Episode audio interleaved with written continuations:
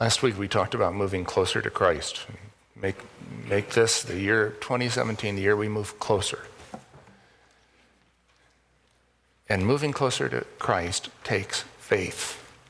It's scary to move closer to Him because it always involves moving further away from something else, often something that we closely identify with, or something or someone that's given us comfort or made us feel secure. To move closer to Christ when, when we know it will mean moving further from the people and the things that we've relied on can only happen if we choose to trust God and embrace His plan for us. Moving closer to Christ, in spite of what people often say, can make us feel insecure. And we hate that because we've made security one of our chief priorities. We're only going to be able to endure that sense of insecurity and change if we choose to trust God. Moving closer to Christ requires faith. Moving closer to yourself, that's what we're thinking about this morning, requires hope. Now, when I talk about moving closer to yourself, I'm assuming certain things that may not be part of your outlook. I'm assuming that you are not now, you are not now the self you were in the past, nor will be in the future. You think I'm just this stable person, I'm always me. But your life has been one of transition ever since you entered the womb. You did not stop becoming when you were born, or when you turned 18, or got married, or entered a career, or retired. We are in transition from in utero to in cosmos, from the womb to the world. And the final transition to glory will be the biggest one of all. In the meantime, between womb and glory, we are constantly changing into new modes of being, of being ourselves. But sometimes we get stuck. And it's at those times that we're stuck that doubts and fears assail us the most. Moving closer to yourself and I mean your true self, your future, eternal, Christ like self, takes hope. St. John says, What we shall be has not yet appeared, but when he appears, we shall be like him, for we shall see him as he is. That's the beatific vision. Everyone who has this hope in him purifies himself even as he's pure. The Christian is not driven by the past, but drawn by the future. He or she is being pulled or wooed or called by God's Spirit into a new reality and into a new person. A person who is at peace with self, with others, and with God, who enjoys life and is constantly grateful for it. A person who sees the enormous value of others who doesn't freak out over conflicts and setbacks, a person who loves God with all of his heart and soul and mind. But just as we saw last week, to move closer to one thing means moving away from something else. And in the case of moving closer to your glorious self, the self that God designed you to be, it means moving further away from the misshapen self, the greedy, fearful, defensive one that you wrongly believe the real you to be. Remember what St. John said? Everyone who has this hope in him purifies himself, even as he is pure. That is, everyone who has this hope moves away from the things that contradict the true and future self God is making him. And that can be scary. So, to move closer to Christ requires faith. To move closer to your true self requires hope. And to move closer to others in and out of the church requires love, the trinity of virtues faith, hope, and love. Now, here's something that we need to know. While none of these things is independent of the others, there is a progression. Or maybe better yet, there's a flow. When we move closer to Christ, we'll find ourselves closer to our true selves. When we move closer to our true selves, we will find ourselves closer to other people in and out of the church. What's beautiful about this is that once it gets started, each movement reinforces the next. Moving closer to Christ moves you closer to your future glorified self. Moving closer to your future self moves you closer to others, which moves you closer to Christ, which moves you closer to others, and so on. It's the, the developmental version of perpetual motion.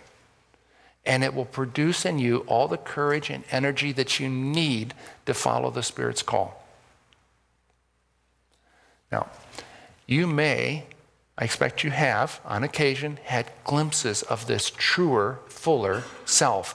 You've seen, if only out of the corner of your eye, a different kind of you, one that enjoys life, loves people, doesn't worry about the future, one who does the right thing because doing the wrong thing doesn't even occur to him.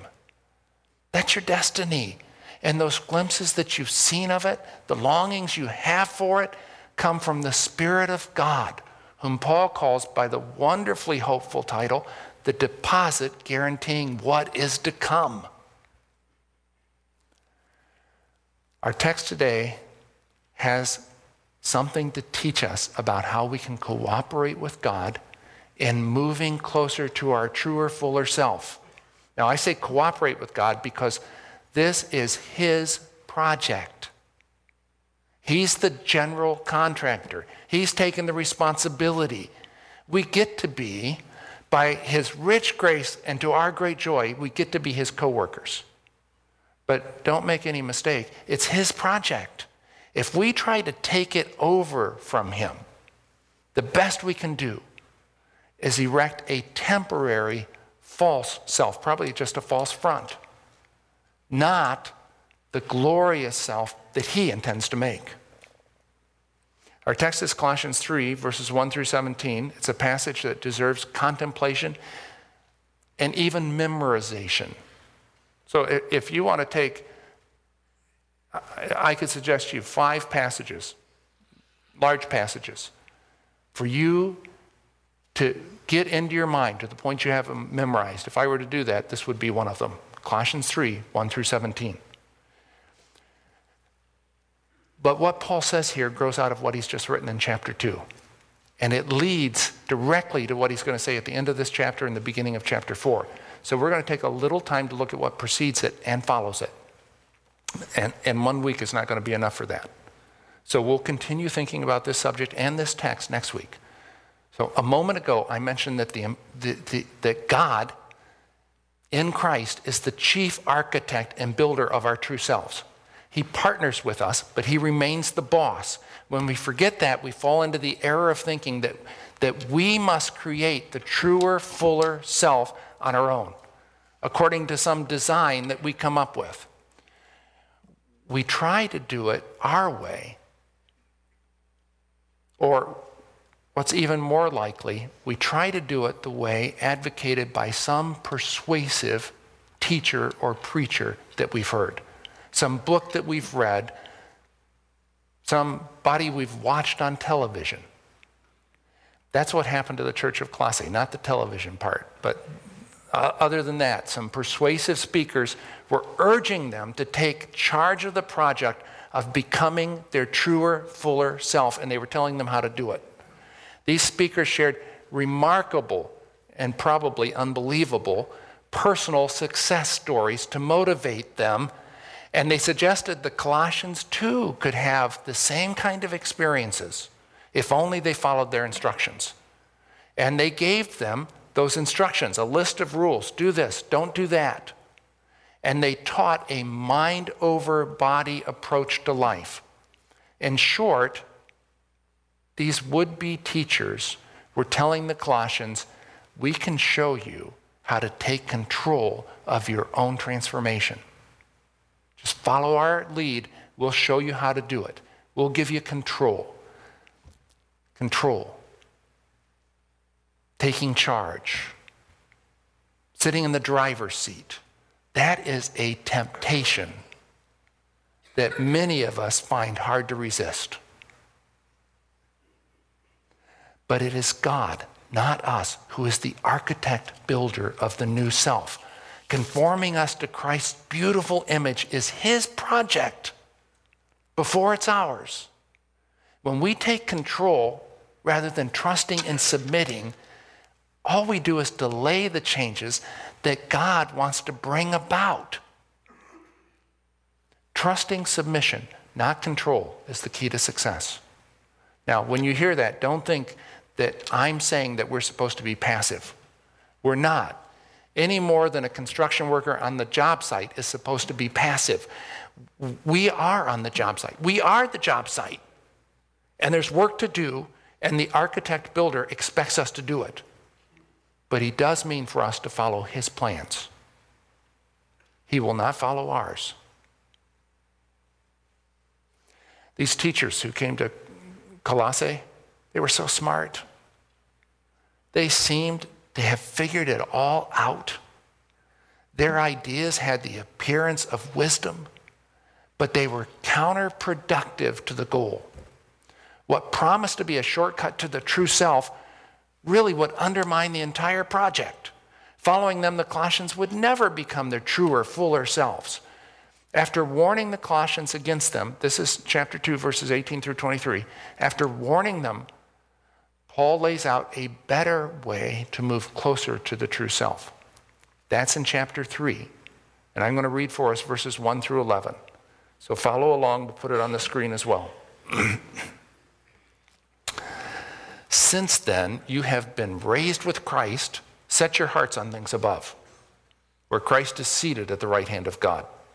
Set your minds on things above, not on earthly things. For you died. You died, and your life is now hidden with Christ in God. When Christ, who is your life, appears, then you also will appear with him in glory. Put to death, therefore, whatever belongs to your earthly nature sexual immorality, impurity, lust, evil desires, and greed, which is idolatry. Because of these, the wrath of God is coming.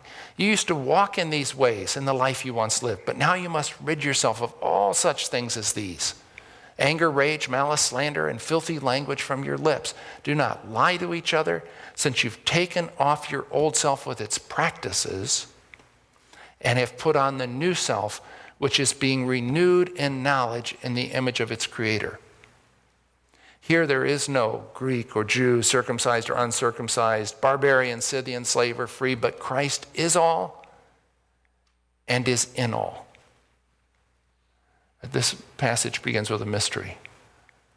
What does Paul mean when he says, since then, or that could be translated, if, as is the case, you have been raised with Christ? How have you been raised with Christ? When did that happen? Why don't you have any memory of it? What could it mean? Maybe the most common answer to that question is that this is a metaphor. It's a way of speaking about an official change in status that happened when we trusted in Christ. We certainly did experience a change in status when we turned to God and trusted Jesus. But that change of status reflects a real change that happens in us. When God's faithfulness intersected our faith, his lead, our response, a real spiritual connection to Christ was formed. Our lives are now taking shape around his life. What happened to him, his death, his resurrection, his ascension, happened to us. And you say, that was 2,000 years ago. Doesn't matter. Time is no barrier to spirit. Well, then, if I've been raised with Christ, why have I no awareness of it? There are all kinds of things about you of which you have no awareness. Ask your spouse. There's more to you than you ever realized, much more. Now, Freud told, told us that, but he had barely scratched the surface. You are more than your body, you are more than your conscious thoughts, and you are more than your subconscious thoughts, Freud. The you you are aware of, the you you think you know so well is a magnificent mystery, even to you. You are more than an amalgam of your past experiences. Yourself doesn't simply grow out of the past, it reaches back to you from the future. You are not merely the result of what's happened to you on earth. You are the promise of what has and will happen to you in heaven. You, the real you, not some metaphorical you, has been raised with Christ and seated with him in the heavenly places. That's Ephesians 2 6. And it's all because of what the loving Father has done in Christ on the cross and in you through the Spirit. The real you beckons you forward. The drive you feel, which you attribute alternately to hunger, to boredom, to sexual desire, to ambition, that drive comes from a deeper place than you realize. It is the God implanted drive to become the truer, fuller you, the drive to be glorified, to use the biblical term. You try to satisfy that desire and lots of other things, but you can't do it. It comes right back. And thank God it does. God's Spirit is calling us further up and further in to become a completed person, attaining to the whole measure of the fullness of Christ. It's important that you and I grasp this. There is more to every person than he or she has ever dreamed. There are no ordinary people, as C.S. Lewis reminded us. You have never talked to a mere mortal. It's immortals whom we joke with, work with, marry, snub, and exploit, immortal horrors or everlasting splendors. God wants us to attain completion to fill out the person that He's made us to be, rich in joy, in strength, in peace, a completed person, attaining to the whole measure of the fullness of Christ. Look at verse 3. Paul says that the you with no connection to Christ died, which of course is expressed in baptism. You realize that, right? And your life is now hidden with Christ in God. You have a hidden life. And it's not just hidden from others, it's hidden from you. Bonhoeffer says, though they, though Christians, are a visible society, they are always unknown even to themselves. Our lives are hidden with Christ in God, and we are in a cosmic game of hide and seek. Someday, God will call to all those seekers who have faith in Jesus, Ali Ali Enfrey. That's how we said it at my hometown. I realize everybody says it some different way, but God's going to say, Ali Ali Enfrey. And we will find, for the very first time, and to our utter amazement, our own selves. And we will be like Christ.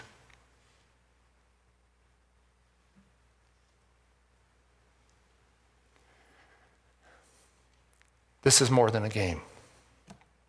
I refer to it as hide and seek because of Paul's own terminology. We are hidden. Your life is hidden with Christ in God, even from yourself. And we are to set our hearts on, but literally, you know what the word is literally? We are to seek things above. Now, here's the thing this game has special rules. You are not allowed to move closer to yourself, still less to find yourself, by looking for yourself. That's just not how it works. You can't even catch a glimpse of your true self that way. But look to Christ. Fix your eyes on Jesus, the author and perfecter of the faith. And in your peripheral spiritual vision, you will catch glimpses of your true self. Now look at verse 4. When Christ who is your life, appears, then you will also appear with him in glory, the great unveiling. Notice that Christ is your life. Not football, not work, not your spouse or your hobby or your church, but Christ is your life. If football is your life, you will end in sudden death. But if Christ is your life, you will go on forever. That's why I can say to the dying Christian breathing his last breath, Take heart, brother. You have your whole life ahead of you. Christ's life is within your life if you have faith in him. If you don't, you need to do something about that. He's closer to you than you've ever realized. I know some of you have asked, where was he then when this terrible thing happened to me? And the answer is, he was here. He was here in you. He is your life. This month we're thinking about moving closer, closer to Christ, to our true selves, to each other, and, and to our neighbors and coworkers outside the church. We've already seen that to move closer to one thing inevitably means moving further away from something else. What is it that you have to move away from in order to move closer to your truer, fuller self. Paradoxically, we must move away from ourselves, the false, empty self. As Jesus repeatedly told us again and again, it's the one who loses his life, his soul in Greek, himself, for his sake, who finds it. We see that movement away from the false self in our text. In verse 5, Paul says, Put to death, therefore, whatever belongs to your earthly nature. Would put me back in there?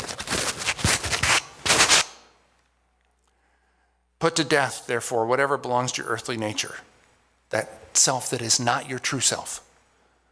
Sexual immorality, impurity, lust, evil desires, and greed, which is idolatry. Notice the word therefore.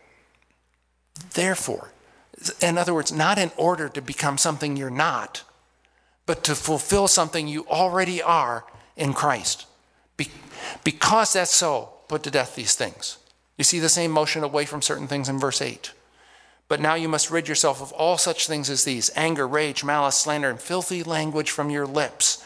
You must rid yourself, put off, put away these things, because they are the fetters that bind you to the unreal self. Listen, this is not a self improvement plan. Christians need to hear this.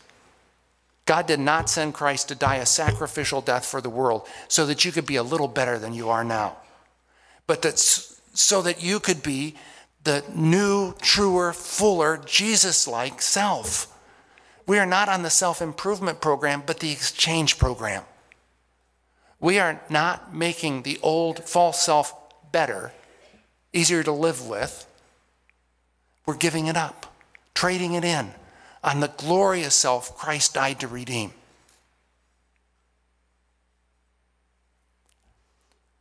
Why does Paul say we must put to death or put away things like anger and gossip and filthy language and sexual immorality and greed? Are they really that bad? You know, people are asking that question. I especially hear the question about uh, filthy language constantly not constantly, but over the last 10 years, I've heard it again and again. Is it really that bad? What's the difference in a word? Why do we use it? It's not so bad. You know, people are asking those questions. Is pornography that bad? I just wrote an article recently. I, I think 67% of people now say pornography is okay. It's okay. Sleeping around's okay. Profanity's okay. These things are just natural.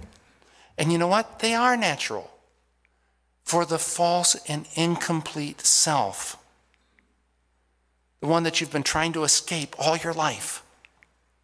If you want to move closer to your truer, fuller, powerful, peaceful, Jesus like self, you must move away from these things. You must you think they're you, but they're not. You must lay them down or put them down, put them to death.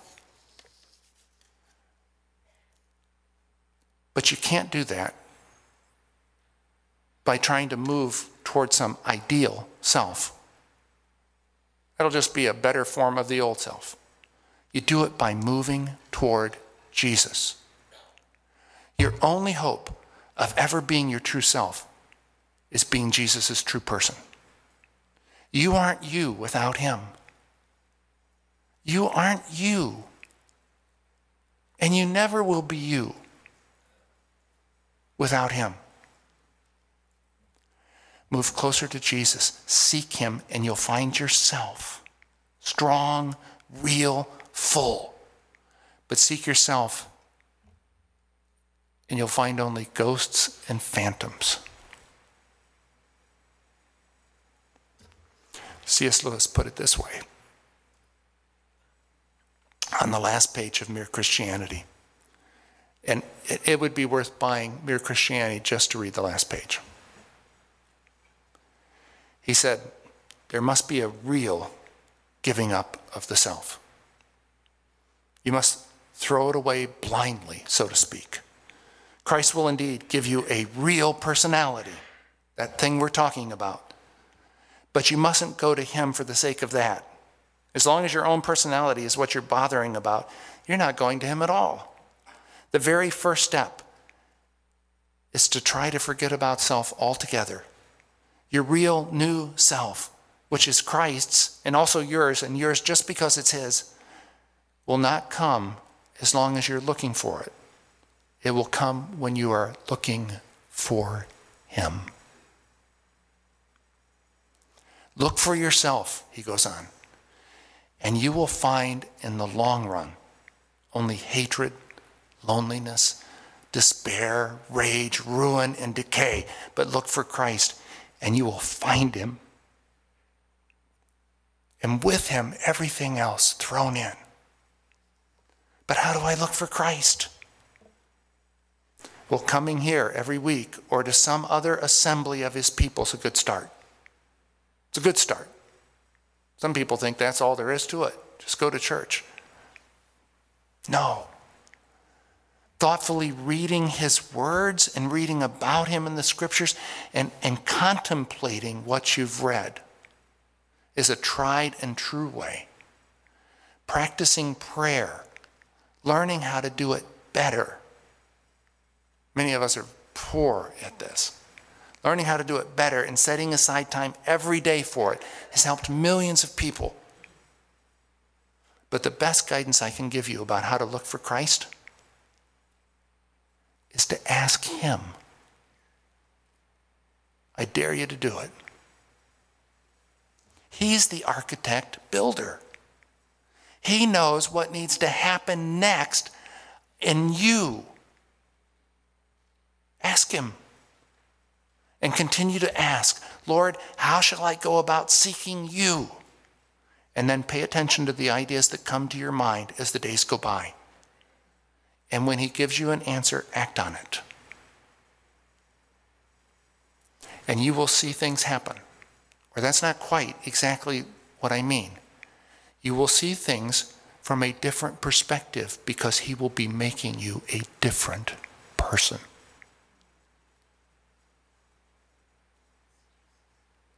All right, let's pray.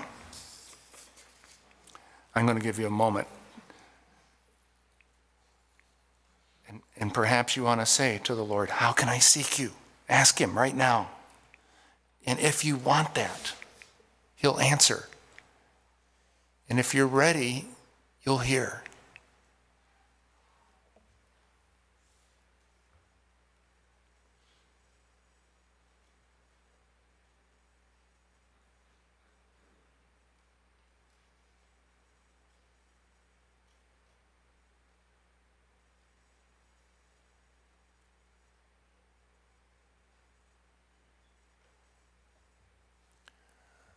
God, if your glory is really man fully alive,